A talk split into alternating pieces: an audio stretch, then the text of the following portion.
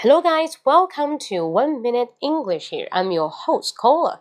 And today, I would like to tell you how to say 我身体不好 in English. Actually, it's a slang. It is a kind of slang. 它是一种美国地道的俚语表达。I am under the weather. I'm under the weather. I'm under the weather.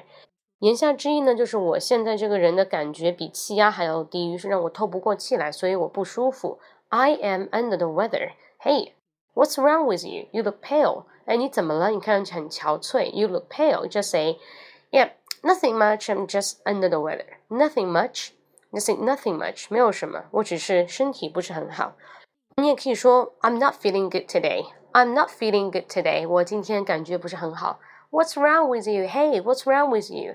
I'm not feeling good today. 感觉今天不是很好， 特别的身体不好。OK，所以两句话，一个叫 I am under the weather，第二个就叫做 I'm not feeling good。